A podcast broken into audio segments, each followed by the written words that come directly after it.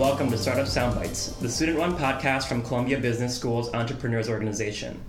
We're talking with emerging student entrepreneurs currently pursuing their MBA while in the process of launching their new venture. I'm your host, Sho Fujiwara, a first year MBA candidate here at Columbia. Today we're talking with Laura Kornhauser and Michael Cherkassky, co founders of Stratyfy, a business analytics company with a vision of helping enterprises make better data driven decisions. Laura and Michael, welcome to the podcast. Hi, Sho. How are you? I'm doing Hey. great, thanks. Thanks for having us here. Awesome. Um, to start off, can you tell us what Stratyfy does and what your vision is for the company? Yeah, so again, just thank you so much for having us on the podcast. We're so happy to be here talking to you about Stratyfy. So at Stratyfy, we help enterprises manage their data driven decision processes, saving employees time and aggravation while delivering better customer experiences to the end user. So, decision systems are everywhere, anywhere from financial services to insurance, healthcare, retail, even technology. These decision systems mostly are based on outdated technology, which leads to uh, lower flexibility, low, lack of visibility, and transparency. That has a significant impact on the company's top and bottom lines and has a very dramatic effect on customer experience uh, for the end user. So, our solution takes a new and innovative approach to decision management. We do this by combining expert knowledge embedded in existing rule systems with machine learning to form one truly powerful decision management solution. Our vision going forward is to be the decision management platform of choice for any data driven enterprise. So, like, what's what's an example of what that might look like for an actual company?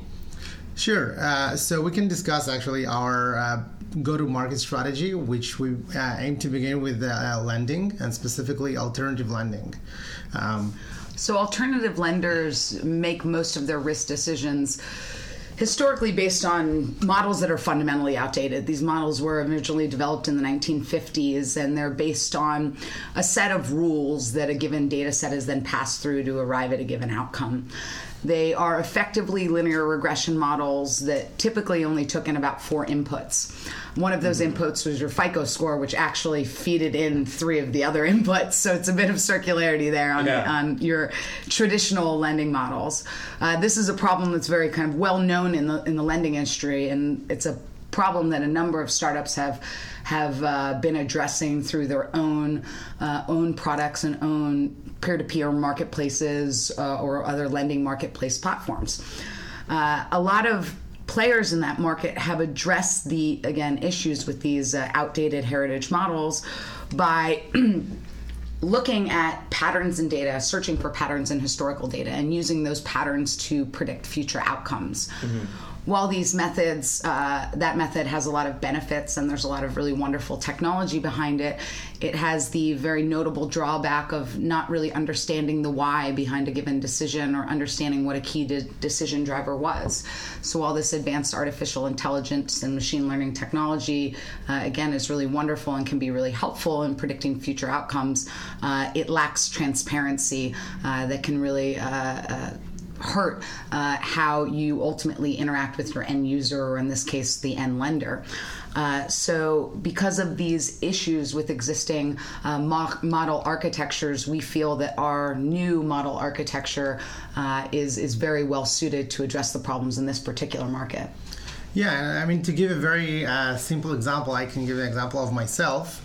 Um, I'm an international student here at Columbia. Um, I got a great job for the summer. My wife has a great job. I never was late to a single payment in my life. Yeah. And it took me over a year to get a credit card in the US. And according to the survey we conducted here at Columbia among international students, uh, more than half of them, it took them more than a year uh, to get access to credit. And MBA students are not an exception. In the US, um, about 14 million people are underbanked or unbanked at all, so they don't have access to credit. So this has significant implications on customer experience, service, and on the revenue line, uh, revenue figures for financial institutions. Got it. So, is is the output of what you're making like a data model, or is it like a bunch of data points that tell you whether or not a lender is worthy? Excellent. So actually, it's both. Um, we go hand in hand with the financial institution, and we help them build and construct the model, and later execute uh, a single applicant. Mm-hmm. So if a, a, lender or a credit card issuer or a mortgage or any other form of uh, lending um, is interested in building a model or adjusting their existing model, we can help them and improve the transparency and flexibility of that model. Basically, enable A B testing of risk models, something that is impossible today or prohibitively costly. Um, and then when the model is, is ready, they can uh, execute. And as Laura said, mm. an applicant comes with some data points. Some have more, some have less. And our system gives out um, an output, basically a risk assessment, um, and even looking forward in the very near future, a price estimate. So we, we also allow for uh, pricing decisions for our clients. So, is your long term goal for Stratyfy as a product um, to be used for a, a bunch of different applications outside of lending? Yeah, so uh, thank you so much for asking that question, Shep. Uh, so yes, we believe that our, our model um, has many applications uh, that are outside of outside of lending and outside of even the financial world.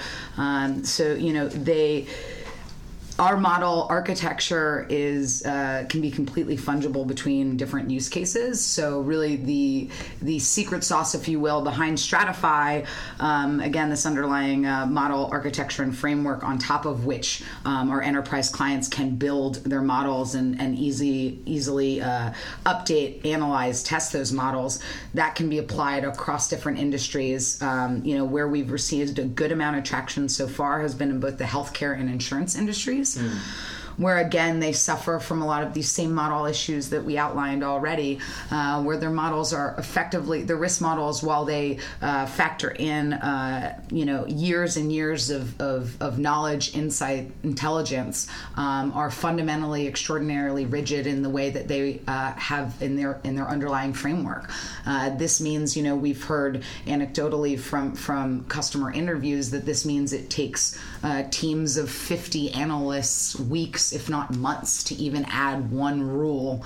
Um, so, one new rule to a given model. So, again, when we're saying one new rule, that may be one thing that your risk analyst you know thinks may have predictive power but isn't really sure and wants to test that out and wants to see what what the impact of adding that new piece of information to the overall model has mm-hmm. right now those risk analysts uh, are not able to do that uh, in any sort of a way that's that's easy or streamlined and as a result they don't end up as Michael mentioned before, really A B testing their models, stress testing in, in, in new and innovative ways uh, to ultimately see how they can make small improvements to make their overall pro, overall predictive capability be a lot better. So we think that this can extend to a lot of industries outside of finance, um, you know, even all the way to e-commerce and autonomous systems, which makes, you know, hundreds of decisions every second. So. Yeah, basically, um, an autonomous vehicle makes over 200 decisions per second, and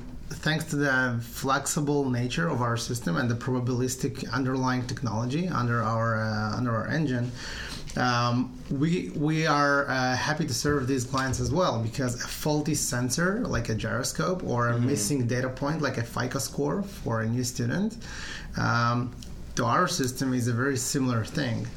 Um, and we're happy to serve both. As Laura knows, um, if there is one thing that I am losing sleep over, while I'm very happy with our go-to-market strategy right mm-hmm. now, is uh, the fact that we are not pursuing the healthcare, um, the insurance space right now, because we had so many meetings and there is so much potential over there. Yeah. Uh, but we made this decision because mostly of uh, sales cycles that are just too long in this space. Yeah, and we're very mindful that, you know, we have an extraordinarily powerful technology. I mean, I like to think of it as a bazooka. and, uh, you know, uh, you know, whenever I can. Uh, and, you know, there are many, many different directions that we can point it. Yeah, um, right. But it's, it's very thoughtful, as, as you understand, and, and the folks listening. Uh, for any early stage company, it's very important that you focus on doing one thing perfectly before you then try to do do two, three, four, five things. Um, so we are very cognizant of that fact uh, and very focused on uh, nailing our initial use case uh, before we move on to the additional market opportunities. Yeah. So I'm so curious. Like, how did two MBAs kind of end up founding such a a, a technical company? I, I love the innuendo that MBAs cannot do complicated things. There was totally innuendo there. That was- Never. They're not those stereotypes. Um, that is my question, though. Absolutely. outside of beer pong. um, Which we're very good at as well, I'd like to add. But um, so yeah, I think it would be a very uh, great point to talk about our co-founding team.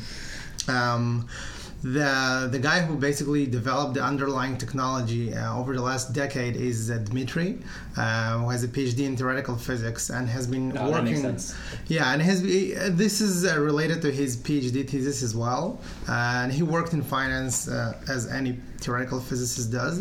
Uh, he worked in finance uh, over the last decade in risk, and he saw a lot of these issues that we mentioned before.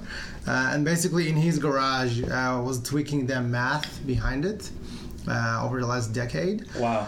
And a few years ago, he got in touch with his childhood friend Stas, who is accidentally my brother, and they started basically to develop this math into something that may have applications in the real world. Uh huh.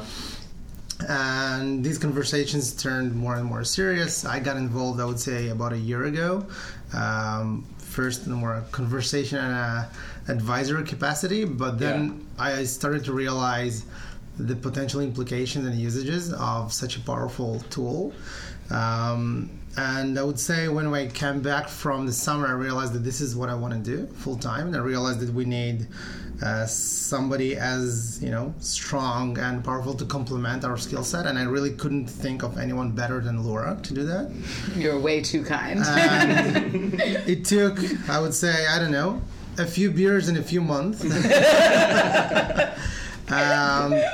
to convince Laura to join. And Laura joined in November, I would say. yeah, yeah, November. And we are officially a company since a few weeks ago. yeah.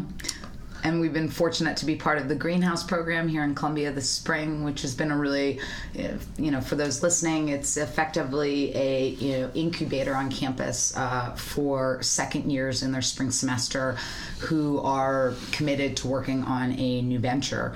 Uh, it's been an absolutely wonderful program. Absolutely. Uh, you know, it's really helped uh, us jumpstart our progress and develop what you know used to be a really cool technology and a functioning back end to to where we are now, which is having a fully functional prototype that we can. You know, or planning to begin testing with with our uh, demo partners in, in just a few weeks. So it's been really That's exciting. great. Yeah.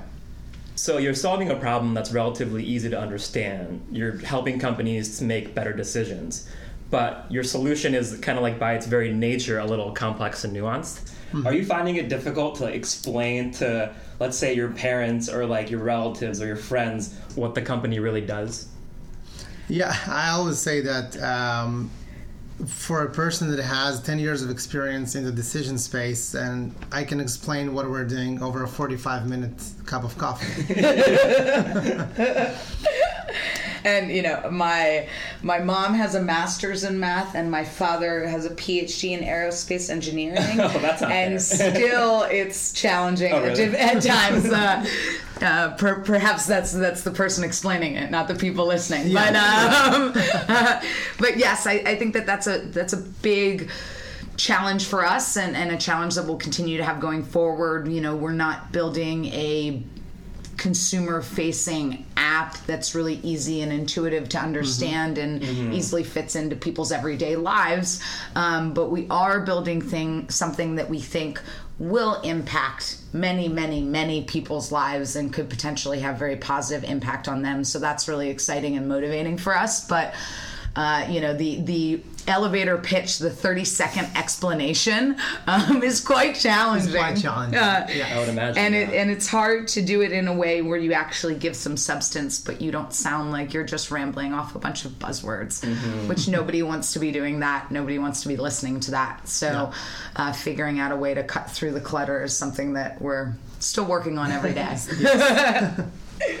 So, did you guys both come into business school knowing you want to start a company? And I know, like Laura, you, you have a pretty successful career in finance before business school. What were your thoughts coming into school about Yeah. joining or starting a company? Thank you, Sho. I appreciate that. Uh, so I very much came back to business school to uh, pursue starting a company. I come from a family of, of software en- entrepreneurs. Uh, had always wanted to start my business, my own business. Got out of undergrad.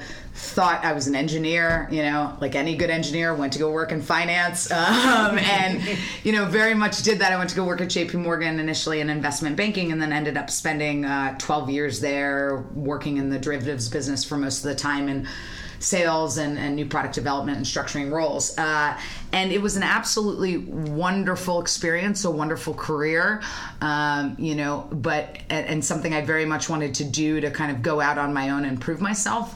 Uh, but I found myself in that job still thinking about that, uh, I want to start my own business dream but I hadn't had that great idea. I, I, think of it as the Newton Apple moment. I'd never had that great idea hit me, uh, and thought that you had to come into business school with that idea in order to be a successful entrepreneur. I, I, I, think that couldn't be more incorrect. If you have an idea that you want to work on during your time at business school, that's absolutely wonderful. It's a wonderful two year window in, in, which you can really uh, jumpstart your business and get your business off the ground. But you can also be an entrepreneur in search of that idea and, and be someone that wants to start a company uh, who comes on to a, a, business school campus, campus or is as fortunate to come to a place like Columbia where there's so many wonderful, uh, wonderful people, so many intelligent people around you with such wonderful ideas. Just being part of that ecosystem, it's amazing the creativity it can inspire in you and, and what wonderful things it can bring up. So, um, yeah, I very much came wanting to start, and and and day one threw myself into everything entrepreneurship related at yeah. Columbia, uh, and I, I, I couldn't have been uh, more happy with the outcome. It's been an absolutely wonderful experience, and getting the chance to you know work work with folks uh, at Columbia Entrepreneurship like Dave and Brendan who I mentioned from who, who run the greenhouse program or mm-hmm. the wonderful folks at the Lang Center. Um, it's it's really been an honor. It's really been an honor. And I understand why we're fortunate to have Laura on board. Uh, uh, so my answer would be less straightforward. I would say yes and no. Mm-hmm. Um, I, I also an engineer by training. Uh, I served in the Air Force. I worked at Intel as an engineer for a short while, for, for four years. Um, but I, I, did come to Columbia to start a company and build a startup. Uh, I was involved with that before as well. I, I, was in a management team of a nonprofit dealing with entrepreneurship. I advised incubators in Europe, in South America on, on building companies. Um, but also there was something that I realized over the last few years that entrepreneurship, despite you know Silicon Valley and other uh, sitcoms, I truly believe it, it, requires a lot of maturity mm-hmm. and deep understanding of what we are doing and where we are uh, operating. And while I have a lot of admiration to consumer apps and other successful companies, not everyone can become Facebook. And I believe it's, uh, I wouldn't call it a lottery, but it's the chances are very close to that. Mm-hmm. And I had a very powerful insight moment. Um, actually in Israel last year when I was uh, leading Chazen. Uh, we met, our group met with the CEO and founder of Ravello Systems, Ravello Networks, sorry, uh, just two days after they sold their company for $500 million to Oracle. They still had bottles of champagne around the office. it was that, uh, that soon. Popping bottles. And, and, the CEO said, uh, the co-founder, uh, something very that resonated very strongly with me. He, he said that the average age of a successful startup founder is 42. Yeah, that's right. It's not. You would never guess that. 25 right? year old no. guy in a hoodie in the Silicon Valley. Mm-hmm. Um, although it's a better TV show. sure. And and this maturity, and I realized that I don't have it. I, I mm. don't have the understand the deep understanding of um, either the technology or the underlying. Um, problem that some industry has that I want to fix with my company. And that's why I was very, very happy when I learned about the technology that uh, Dmitry uh, developed over the last decade, and Stas helped him perfect that into the product it is today. And basically, with Laura over the last six months, we were looking for the right application in the market for uh, for this very powerful technology. And it's not a one day uh, job. I think we're still doing that to some extent. Mm-hmm. Um, but that's why, I, so yes, I wanted to start a company. No, I had, as Laura said, I had no idea what it's going to be. Yeah. Um, and I didn't want to do something just to do something. Agreed. Um, Agreed. And I decided I want to do that only if I'm very, very confident that this is a very powerful product market fit um, and you know we have a true chance of uh, having an impact. Um, this might be a sensitive subject, but you're both graduating in a couple weeks. no. Uh, but you'll remain in the Columbia startup ecosystem because you'll be working out of the Columbia Startup Lab in Soho. Um, can you tell us a little bit more about the Startup Lab and what the opportunity will allow you guys to do? Yeah, so we we are super excited to be at the Startup Lab after graduation. So we start there. We graduate in just about a month, and uh, and then we go like there. A week and a half. Start in June. well, I mean, classes end, but we officially graduate in a yes, month. Um, and uh, there's there's two solid weeks of fun in between. Um, and uh, we're we're super excited to be joining uh, the crew at the Startup Lab uh, in June. Both of us will be there, uh, which will be really exciting. I think you know the the benefits are huge of being in the startup lab, but I think two really stand out for me. Um, one, just being again in that uh, collaborative cohort of, of other people trying to found businesses and having the support of that network, the friendships in that network, the shared experiences, the shared knowledge that we can all leverage to all make each of our businesses as successful as possible, I think is super exciting. Mm. So, really happy to be part of that cohort again. It's been something that's been very beneficial to us thus far, um, mm. the spring and greenhouse. So, very happy to, to continue on with a number of those companies in the startup lab. And then I would say, too, like, I personally, I mean, I worked on the trading floor for over a decade. I thrive in environments where there's a lot of action and a lot of mm things going on, and a lot of movement, a lot of uh, a lot of noise often as well.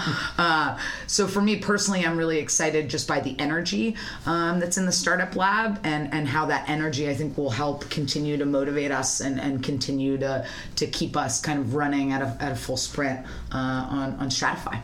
So you've mentioned how um, how important the greenhouse program has been for you guys so far. Are there other classes you've taken in the past two years that have been beneficial for you as entrepreneurs?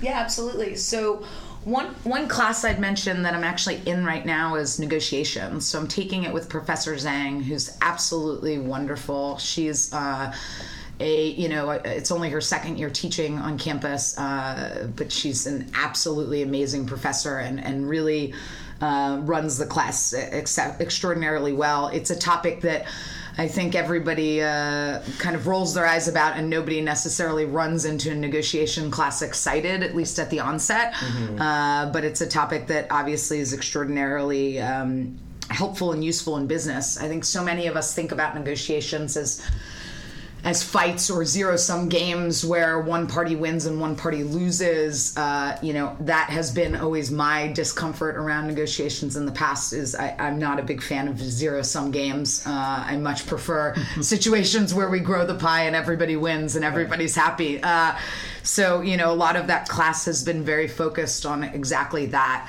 Um, and how do you how do you go into negotiation where, where people have their own preconceived notions heading in and, and how do you make sure that you everybody's focused on growing the pie and finding outcomes that work for all parties uh, so that's one I would definitely highlight. Another one I would highlight uh, that I took last spring uh, is the entrepreneurship immersion class that's taught by Vince Ponzo, who's actually on the podcast last week. Uh, Vince is absolutely wonderful, uh, director at Lang Center. We're so very fortunate to have him, and he teaches this great entrepreneurship immersion class that's offered in the spring semester. Effectively, it's it's a couple Fridays where we spend the morning chatting about a certain sphere of entrepreneurship, uh, and then you know whether that's starting a company, joining a startup, uh, investing in companies, or corporate innovation and entrepreneurship, uh, and then go out and, and meet with companies in the afternoon. So it's a really wonderful class that truly leverages, uh, you know, the the amazing privilege that we have at Columbia Business School of being in New York City, as we like to say, at the very center of business.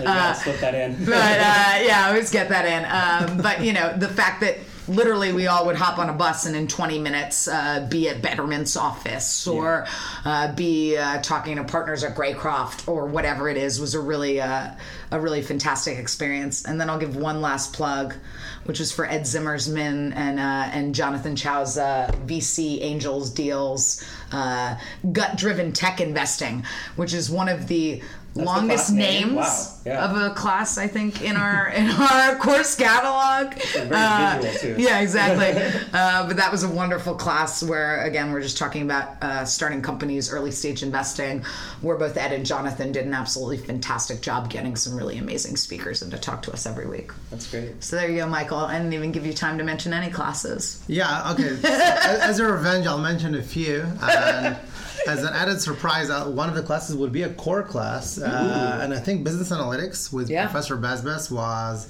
honestly one. hugely beneficial for what we're doing. Um, I enjoyed that class a lot. And on top of that, Professor Sings, I took everything he teaches in this school, and I would take more, but they, you know, they don't let me. um, but specifically, service operation management, I think, is a wonderful class. Um, and really helpful to what we're doing.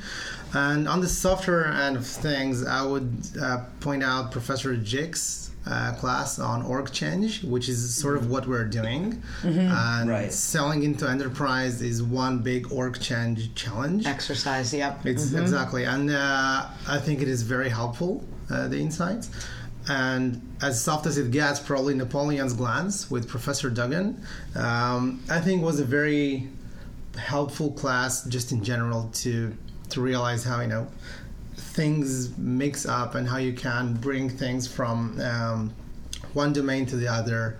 Um, and thus create value this way. And I think it was a great class, especially for entrepreneurs. It's very powerful. Yeah, um, as a first year, it's so helpful to hear from second years what classes to take for next year. So uh, thank you so much for that.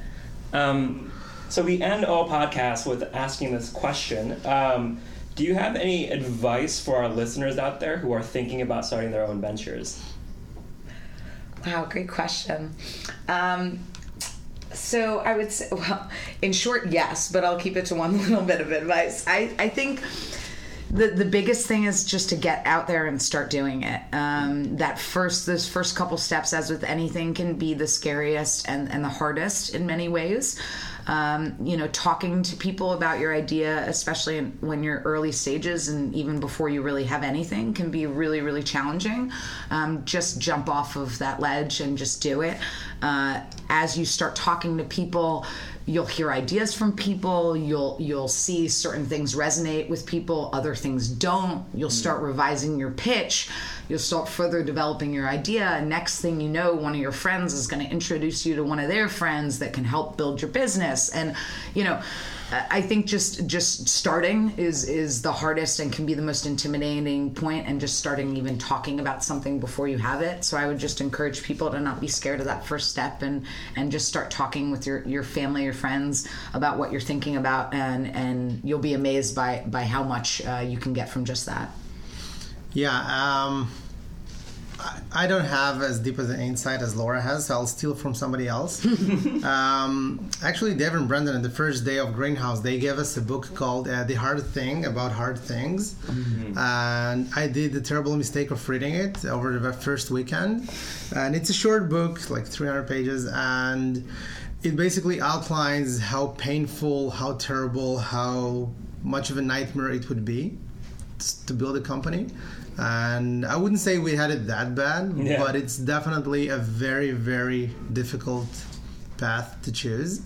Uh, I mean, I spent my summer in consulting with McKinsey. Laura was for a million years uh, in investment banking, and I think what we're doing right now is as hard, if not harder, than our previous careers. Um, so that is something I would be, you know, mindful of. It's a lot of fun, but it's very, very hard. Uh, but to finish that, um, there is a, an amazing lecture that I can really recommend by Randy Pausch. He was a Carnegie Mellon professor of computer science. Uh, he passed away a few years ago of cancer, and he gave a lecture on um, the last lecture. This mm-hmm. was the mm-hmm. name of it.